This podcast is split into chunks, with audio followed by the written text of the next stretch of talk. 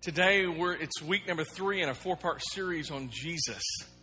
Um, and really, it's my prayer and it's Danny's prayer that this series, that you would be able to say, Hallelujah.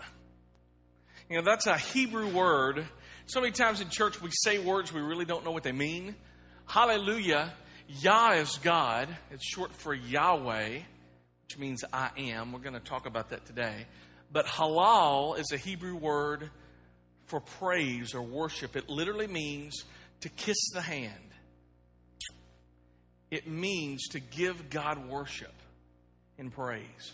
And it's our prayer that through this short series that you will be able to see the bigness of Jesus Christ. That he is God.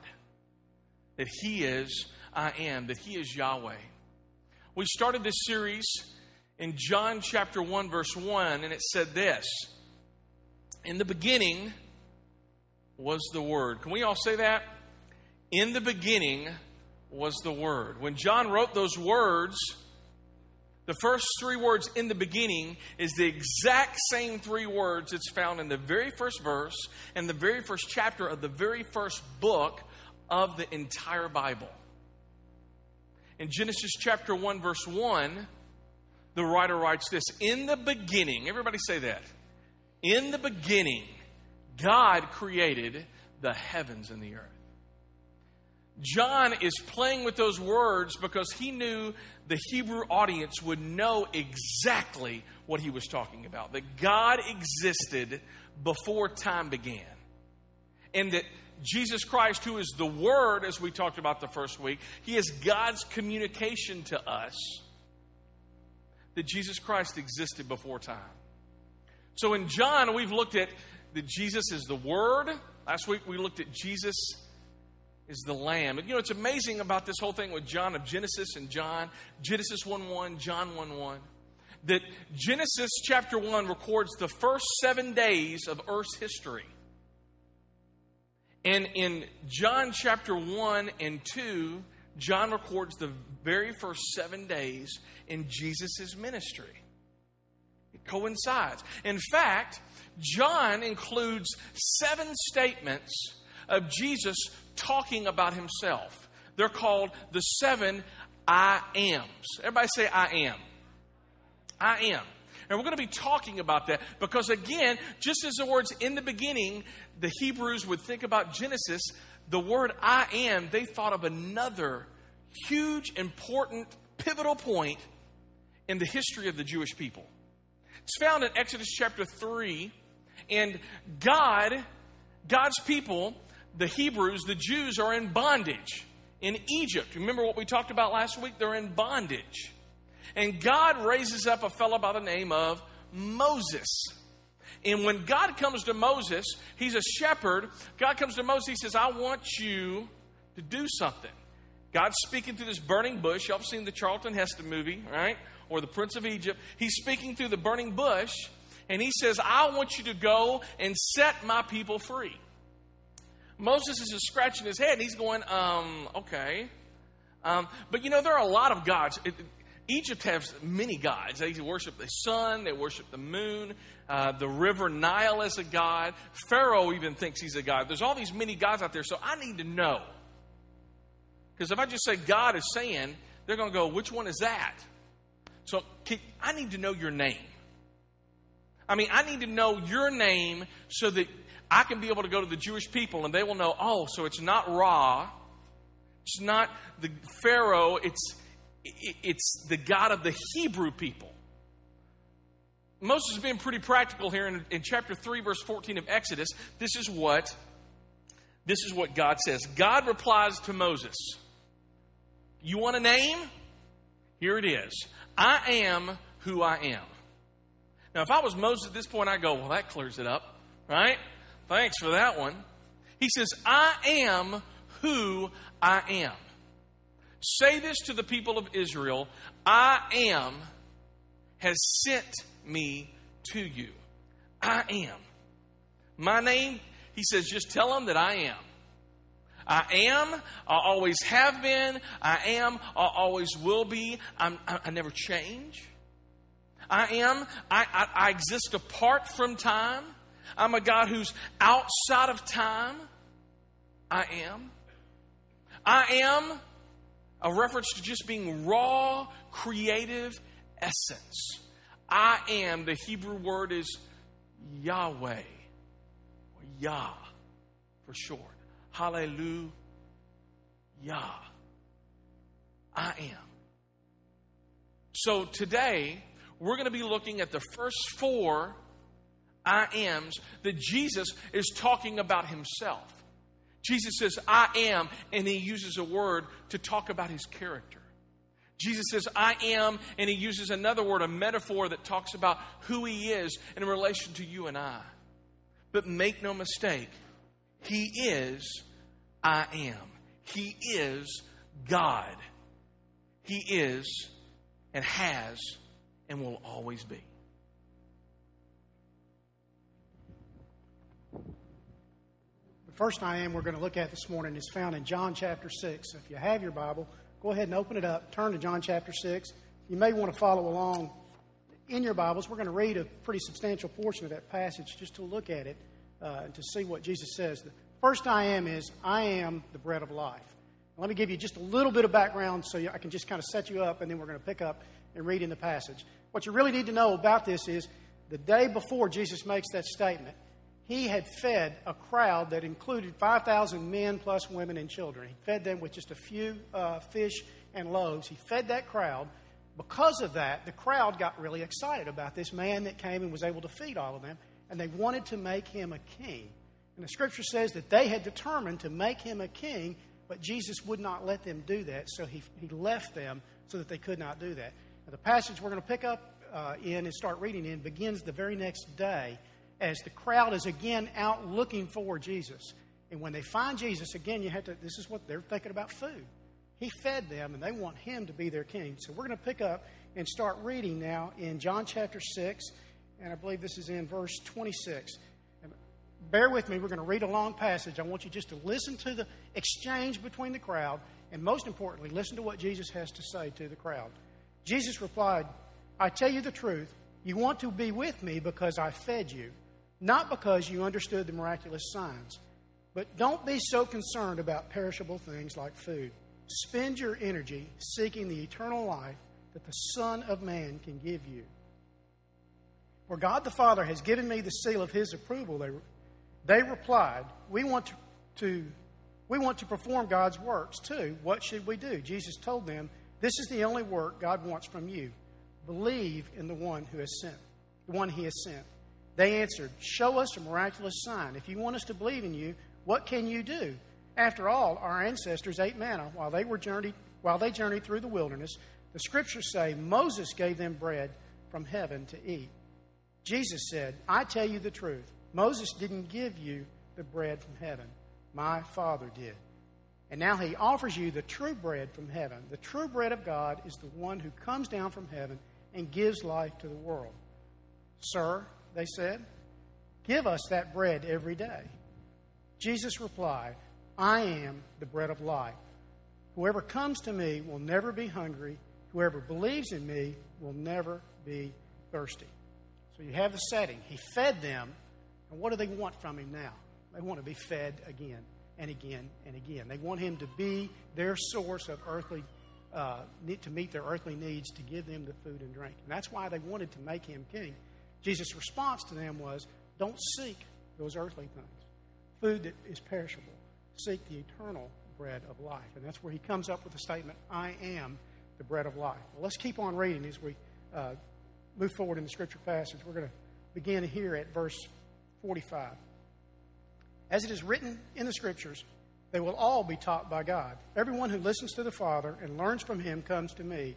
Not that anyone has ever seen the Father, only I, who, who was sent from God, have seen him. I tell you the truth.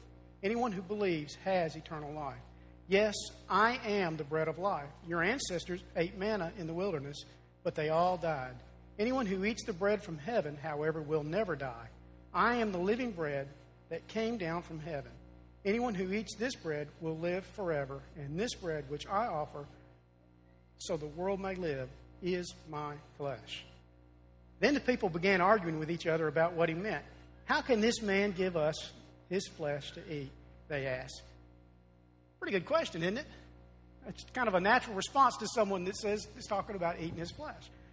So Jesus said again, I tell you the truth. Unless you eat the flesh of the Son of Man and drink his blood, you cannot have eternal life within you. But anyone who eats my flesh and drinks my blood has eternal life, and I will raise that person on the last day. For my flesh is true food, and my blood is true drink. Anyone who eats my flesh and drinks my blood remains in me, and I in him. I live because of the living Father who sent me. In the same way, anyone who feeds on me will live because of me. I am the true bread that came down from heaven. Anyone who eats this bread will not die as your ancestors did, but will live forever. All right, you, again, just get the setting. He fed them, they wanted food. He says, Don't seek the, eternal, the uh, food that perishes here on earth, seek the eternal food. And then he says, I am that food. I am the bread of life. We go on and he starts talking about eating his flesh and drinking his blood. And they're all pretty confused at this point. So Jesus just, we read through the story, I want you to see they were thinking about the manna that God fed to the Israelites in the wilderness after they left Egypt. They were thinking about that bread that came down, and even they said, you know, Moses gave us. And how did Jesus respond? Moses didn't do it. God did it. God is the one who gave you bread. But I am the true bread that comes down from heaven. That's the contrast that he wanted them to understand and to get in their minds as he was talking about being the bread of uh, life. We'll pick up and read a few more verses. In uh, chapter uh, verse 60, he says, Many of his disciples said, This is very hard to understand. How can anyone accept it? Skipping a little over just a little bit. The Spirit alone gives eternal life. Human effort accomplishes nothing, and the very words I have spoken to you are spirit and they are life. Now, the passage tells us over in verse 66, it just goes on to say, At this point, many of the disciples turned away and deserted him. Then Jesus turned to the twelve and asked, Are you going to leave? Simon Peter replied, Lord, to whom would we go? You have the words that give eternal life. We believe and we know that you are the Holy One of God. A few things I just want to point out very quickly about this passage. First, you notice twice Jesus says, I am the bread of life, and twice he says, I am the living bread that comes down from heaven. He's trying to make a pretty clear point in this passage. The crowds wanted their stomachs filled. They wanted a king who would feed them, who would meet their immediate uh, physical needs. But Jesus rebuked them, and, and he gave them this command, which is really key to understanding what he's talking about. He says, Spend your energy seeking the eternal life that the Son of Man can give you, not seeking after these perishable things. That's where we have to really focus about what is it he tells them to do. And that's really what I, I want to, the English Standard Version gives us a little bit more literal word for word translation of exactly what Jesus said. The English Standard Version translates uh, verse 27 this way Do not labor for the food that perishes, but for the food that endures to eternal life, which the Son of Man will give to you. So Jesus is telling them seek the food that endures to eternal life. Let's ask two quick questions and, and, and, we'll look at the answers that are in this passage. What is the food that endures to eternal life? That's the first question. And the second one is how do we seek it? How do we labor for it or work for it? All right, the first question What is the food that endures to eternal life? So, say it. Jesus, right? He says it. That's what he says. I am the bread of life, right? I am the bread that comes down from heaven, right? The living bread that comes down from heaven. That's not, that's not really anything tricky about that. What is the food that we're supposed to seek? Jesus. Okay? Okay? Now, the second question really just gets a little bit more difficult. And, you know, the crowds were literally, I mean, they were taking Jesus very literally, and they're saying, you know, how can he give us his flesh to eat and do those things? And he goes through these statements about unless you eat my flesh and unless you drink my blood, you cannot enter into the kingdom of heaven. You cannot have eternal life. He says it in a very strong um, manner. And what we really want to try and do is understand is what did he mean by that? And how do we do that? If he is the bread that leads to eternal life, you know what I want to know? How do I eat it? How do I feed on Jesus? How do I do what he just said to do? And that's the question in, the teaching that I think we just really want to hold on to here. the answer really comes from what Jesus told them to do. He said, Seek, right? Seek the bread that endures, that leads to eternal life, right? And then he talked about the words that he shares. And in the passage I read just a moment ago, he, you know, he says, you know, the um, words that I have spoken to you are spirit and they are life. And then we look at the response of Peter to Jesus when Jesus said, you know, everybody turned and left, or many of them turned and left. They didn't want to follow Jesus anymore after this teaching. But Jesus, Peter says, who else are we going to turn to? Because you have the words of eternal life. The, what Jesus taught, we, we learned earlier that He is the Word. He is the actual representation, right? He is the communication of God to us. He also spoke the Word of God. He spoke out the Word of God. He taught what God had for men to learn. And those words are what lead to eternal life. So, and I would just, how do we do those things? All right, who is the bread that, that, the living bread that comes down from heaven, the true bread of God? Jesus Christ. How do we feed on Jesus Christ? How do we do what he said to do to seek him, to even labor, labor for that? Well, let me just conclude with th- these are the commands, the, the action verbs that are in the passage that he tells us to do. Come to me. Believe in me. Believe in the words that I have spoken to you. He says, eat and drink. Now, he doesn't literally mean eat him, literally in his flesh. What is he talking when we, when we eat, we consume, we take in. And that is really the concept of take in my words, consume them. And it's not just one time because he, he doesn't say just eat and just drink. He says eat, he says feed on. And the tense of those verbs is a, it's, a, it's a verb in the tense that means basically it's a continuous action. Feed on Jesus Christ daily, day in and day out. Because he is the bread of life that gives us eternal life.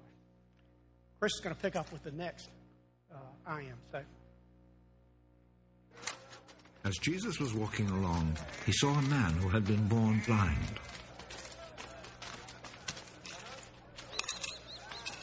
Teacher, whose sin caused him to be born blind? Was it his own or his parents' sin?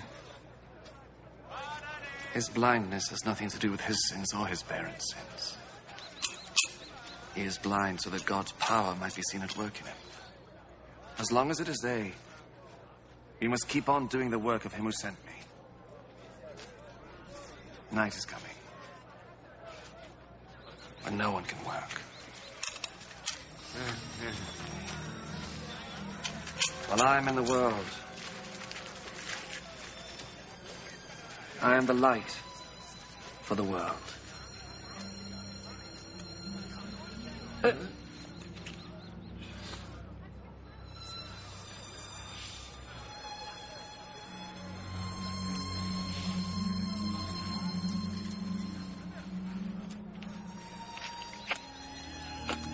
After he said this, Jesus spat on the ground and made some mud with the spittle.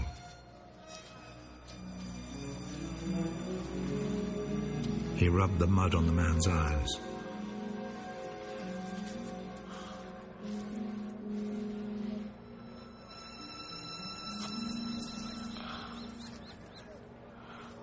Go and wash your face in the pool of Siloam. This name means sent.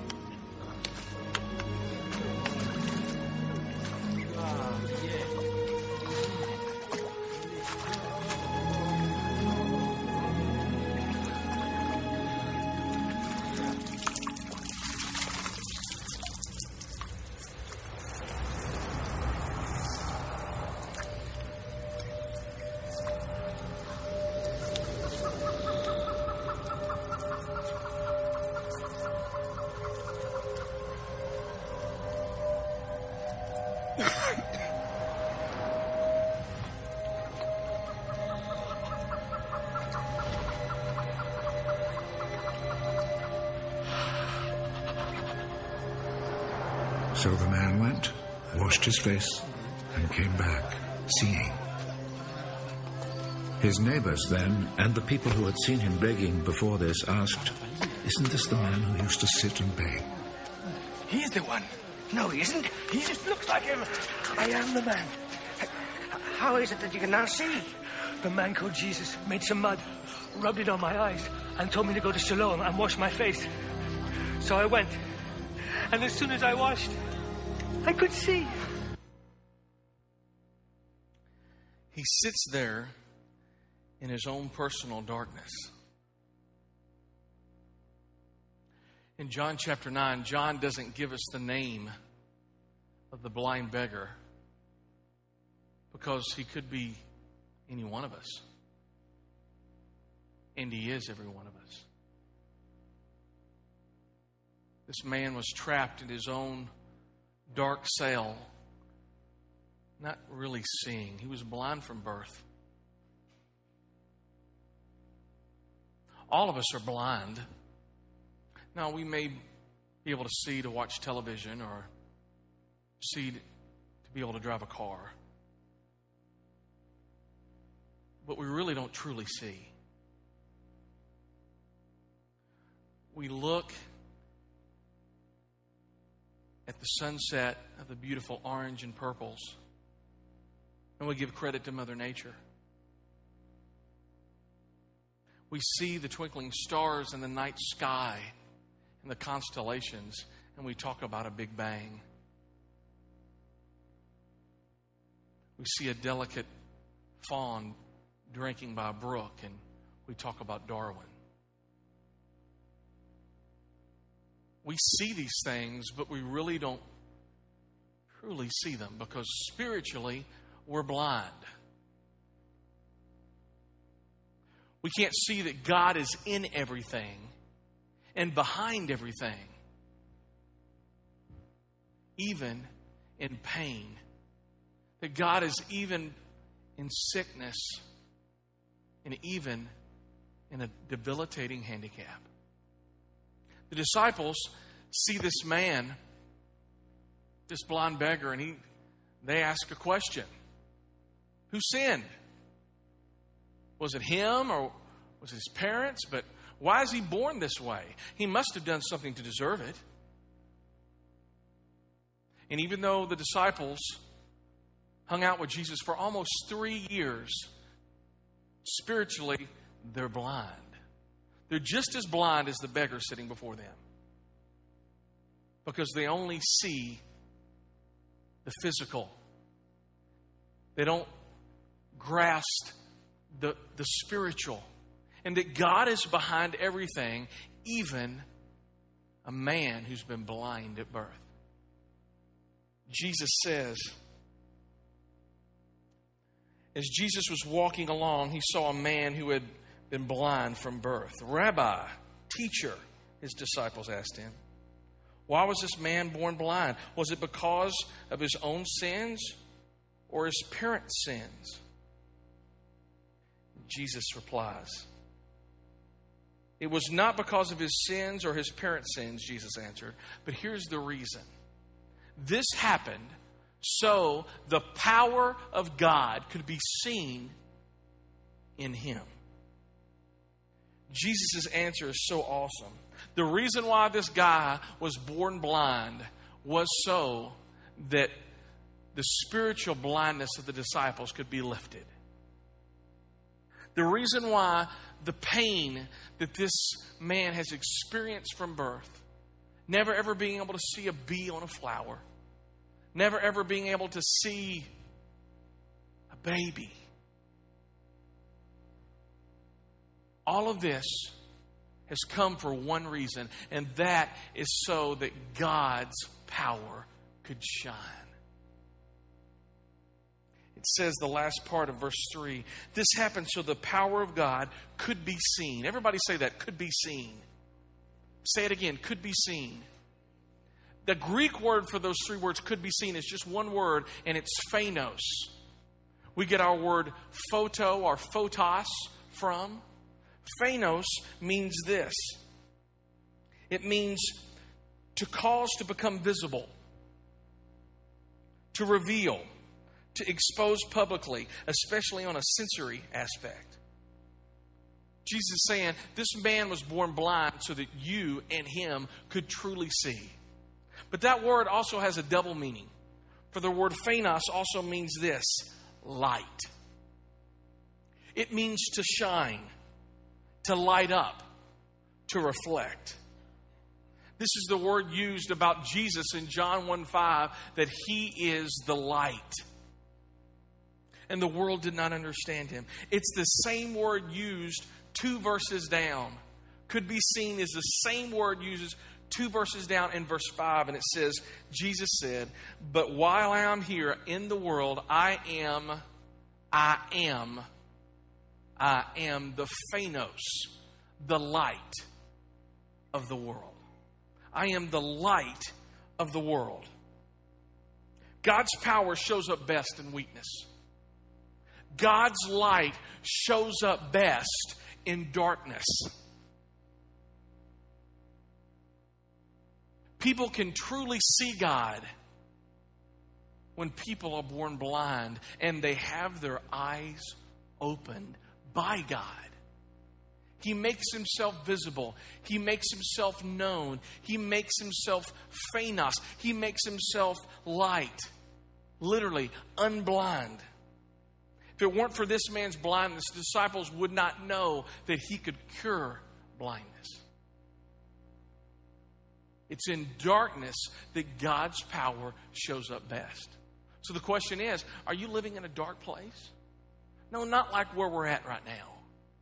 But maybe you're at work. Maybe the group of men or the group of women you're around in the army, it just it feels dark to you. And you so want to live where there's some light. The stars shine brightest, brightest in the dark. God's light shines brightest in the dark. God has you in a dark place for a reason. He wants you to shine. I am the light. The next I am that Jesus talks about is I am the door. This is found in John chapter 10. And before we go there, I just got to talk with you because this is a little weird. If the spit wasn't weird enough, by the way, I really want to comment on that, but different sermon.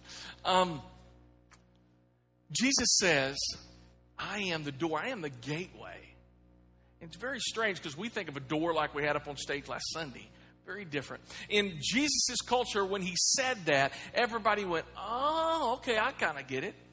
But I got to be honest with you, I've grown up all my life, been in church all my life, even went to seminary, and it didn't click until I went to Israel because it's a different culture over there. They live in an agrarian society. It's all about farming, it's all about raising cattle, it's all about raising animals, especially sheep. The shepherd lived with the sheep, and he would live with these sheep for months on end, never ever truly going back home. He would, they were Bedouins and they wandered around. They wandered around and they, they, they went to where the grass was greener so that they could actually be able to feed the sheep. They would go to water where the sheep could drink, and they would wander hundreds of miles. And at night, he would gather all the sheep together in something that looks just like this. What this is, and there's literally 10, 20, 30, 40 of these all over Israel.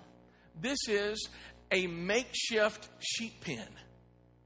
What they would do is the shepherd would find a cave or some type of bluff or overcrop, and they would build these rocks around it. And they would bring the sheep in there because at night you have predators, you had thieves that would come and steal the sheep, or you have a, a, a wolf, or you have a, a, a mountain lion that would come and eat a sheep and the shepherd would drive the sheep up against that bluff, and there's an opening here. There's no gate here. So what what the shepherd would do is he would take his body and lie down and rest there the entire evening And that entire evening, that shepherd was literally the gate, was literally the door. This is what Jesus says in John chapter 10. I tell you the truth anyone who sneaks over the wall of a sheepfold rather than going through the gate must surely be a thief and a robber.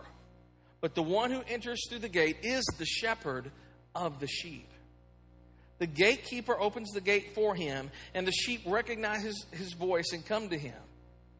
He's saying if someone is trying to go around the shepherd who's acting like the door, you know, they're going to go over the wall. They're not going to go over where the shepherd's at.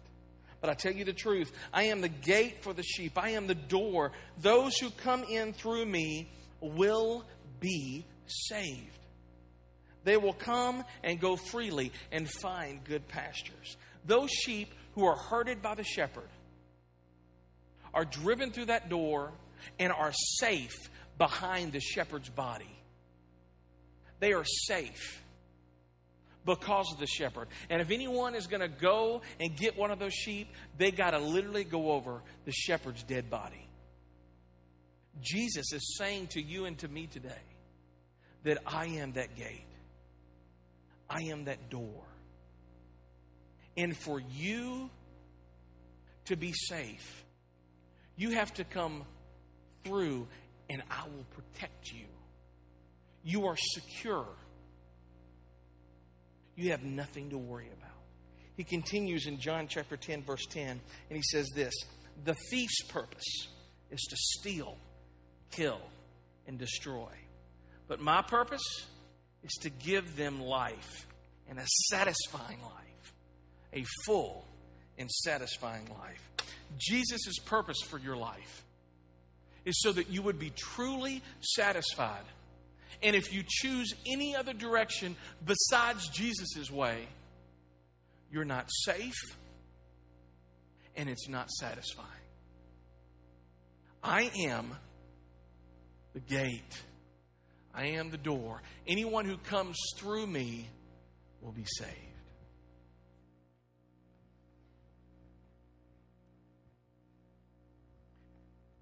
Not only do you walk through the door, you walk on a path.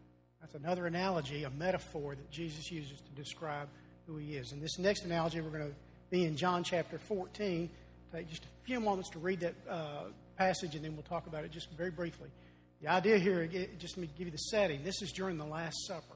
Jesus has been teaching his disciples and talking to them just as when he is about to die, to be crucified, and most importantly, for the setting here, is he's about to leave this earth physically. He will no longer, longer be physically here on earth. So let's pick up with that Last Supper reading, and this is in John chapter 14, beginning in verse 1. Jesus says to his disciples, Don't let your hearts be troubled. Trust in God and trust also in me. There is more than enough room in my Father's home. If this were not so, would I have told you that I'm going to prepare a place for you?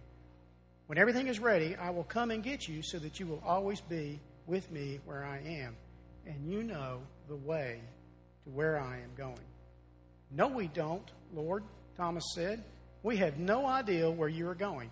So, how can we know the way? I, am going to stop right there for just a moment. I, I just love that expression.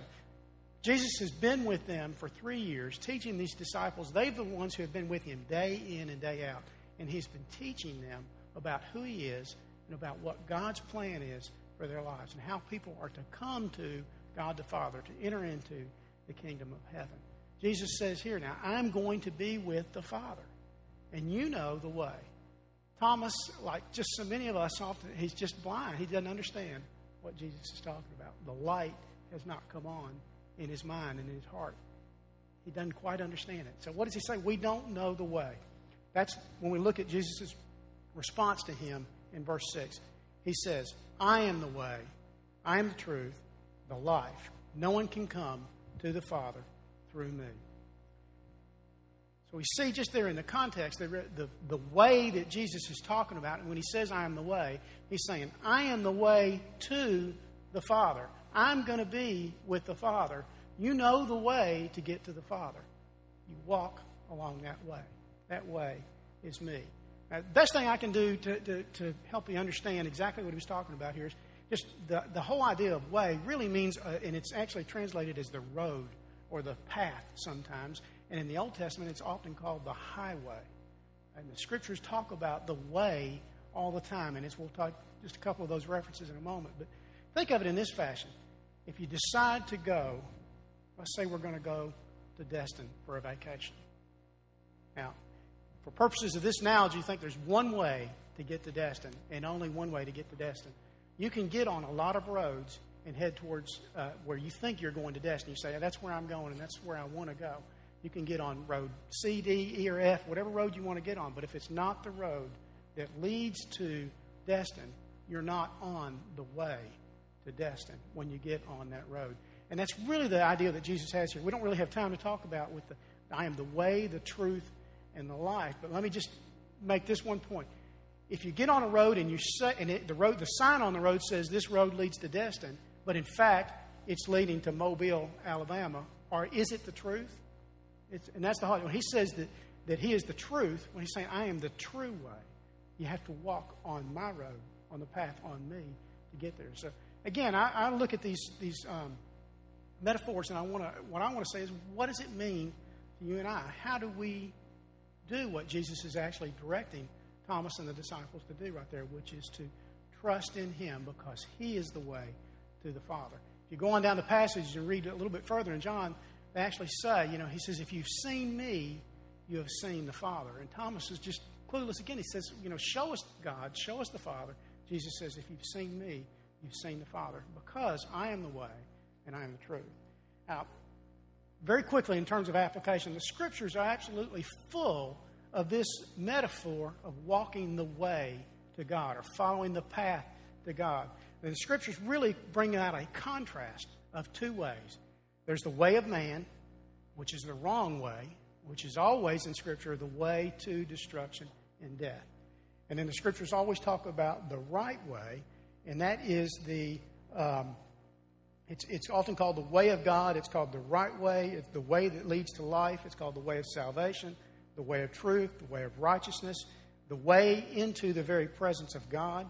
Uh, it is called the highway of holiness. And the promise is that those who walk in the highway of holiness will walk into the very presence of God. Not only does Jesus say that He's the right way, the true way to God. But he says at the, the end of that verse, he says, No one can come to the Father except through me. So not only is he the right way, he's the only way. He's the only way to the Father, to God. And that really just kind of brings us to the idea of how do we apply this? Are you walking on the right way? Are you trusting in Jesus Christ as the way to God? It doesn't matter what your intentions are. It doesn't matter how much you want to get to God, to heaven, how much you want to have eternal life, or how hard you try to get there. If you're not walking on the right way, if you're not trusting in Jesus Christ, you're headed down the wrong path and the wrong way, and the end of that path is death. Let me read one more verse to you, and it kind of puts this together, particularly as you look at the last analogy, metaphor that Chris just talked about the door or the gate that is there. And we're going to just read a passage over in Matthew chapter 7, verses 13 and 14. This is near the end of the Sermon on the Mount. And Jesus uh, talks about it, and he says, You can enter God's kingdom only through the narrow gate. The highway to hell is broad, and its gate is wide for many who, who for the many choose that way. But the gateway to life is very narrow, and the road is difficult, and only a very few ever find it. The word road there, that's the same Greek word that is translated way in John chapter 14, where we're reading today. Right? So you enter by the gate. Who's the gate? Right? And you walk on the road, on the path. Who is, the, who is that? All right. If we can just wrap this up here just for a little bit this morning, we have very briefly looked at four statements. They're metaphors, basically, that Jesus uses to say something about himself, about who he is. I want you to get, we, we like to talk a lot about the big idea as we, as we come out, and, and uh, most time when Chris preaches, that's always a, a direct part of his sermon. What's the big idea? Well, what's the big idea for today? What's our big idea? First, I'd say this it's not our big idea, it's God's big idea. And what is our big idea? It is that Jesus is God's salvation, which is exactly what his name means God's salvation. Jesus is the bread of life. Are you feeding on the bread of life? Jesus is the light of the world. Are you walking in the light of the world? Jesus is the door. Are you seeking to enter through Him and Him alone? Jesus is the way, the truth, and the life. Are you walking down that path? The path that is Jesus Christ. Let's pray. Father, we thank you for the many, many ways that you have shown us who you are and what you have done for us.